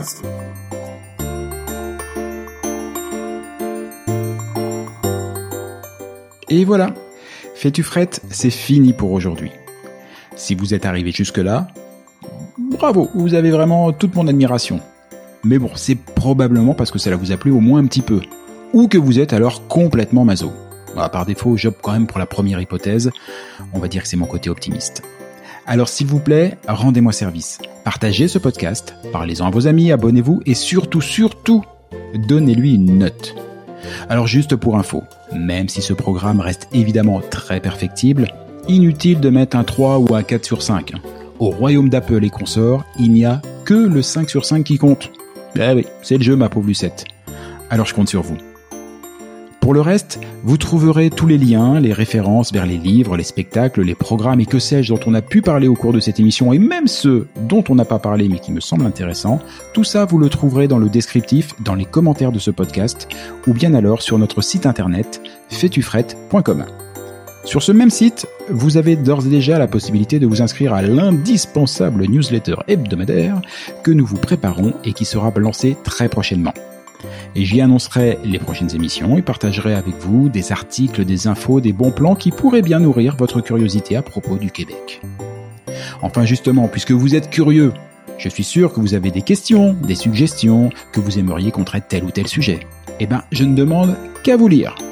Envoyez-moi un courriel. Oui, oui, oui, j'ai bien dit courriel. Envoyez-moi un courriel à l'adresse suivante. Fais-tu frette En un seul mot, tout attaché, sans espace, sans tirer ou quoi que ce soit. Donc, fais-tu frette à commercial. Ah oui, oui, oui j'oublie aussi. Ici, on ne dit pas at ou arrobase, on dit à commercial. gmail.com. Bah, j'avoue que c'était pas très clair tout ça. On récapépète depuis le B2, vous allez voir, c'est très simple. Fais-tu frette F-A-I-S-T-U-F-R-E-2-T-E à commercial gmail.com. Pas compliqué. Vous vous souvenez qu'au tout début de cette émission, je vous ai dit qu'au Québec, on ne disait pas bonjour, mais bon matin. Et pour cause Car ici, pour se dire au revoir, on se souhaite de passer un bonjour. Alors bonjour à tous et à tantôt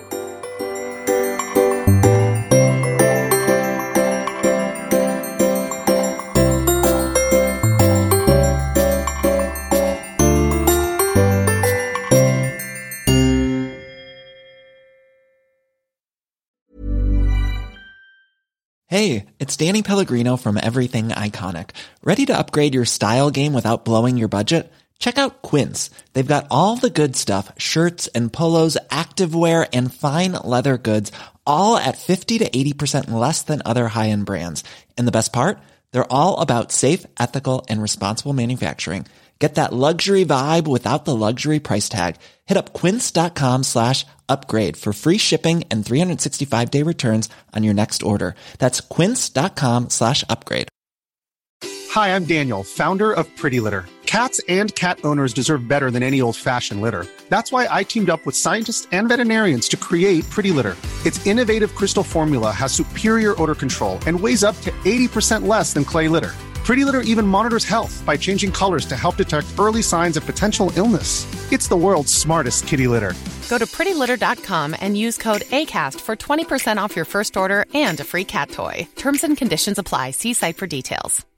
Imagine the softest sheets you've ever felt. Now imagine them getting even softer over time. That's what you'll feel with Bowl and Branch's organic cotton sheets. In a recent customer survey, 96% replied that Bowl and Branch sheets get softer with every wash. Start getting your best night's sleep in these sheets that get softer and softer for years to come. Try their sheets with a 30-night guarantee. Plus, get 15% off your first order at bowlandbranch.com. Code BUTTERY. Exclusions apply. See site for details.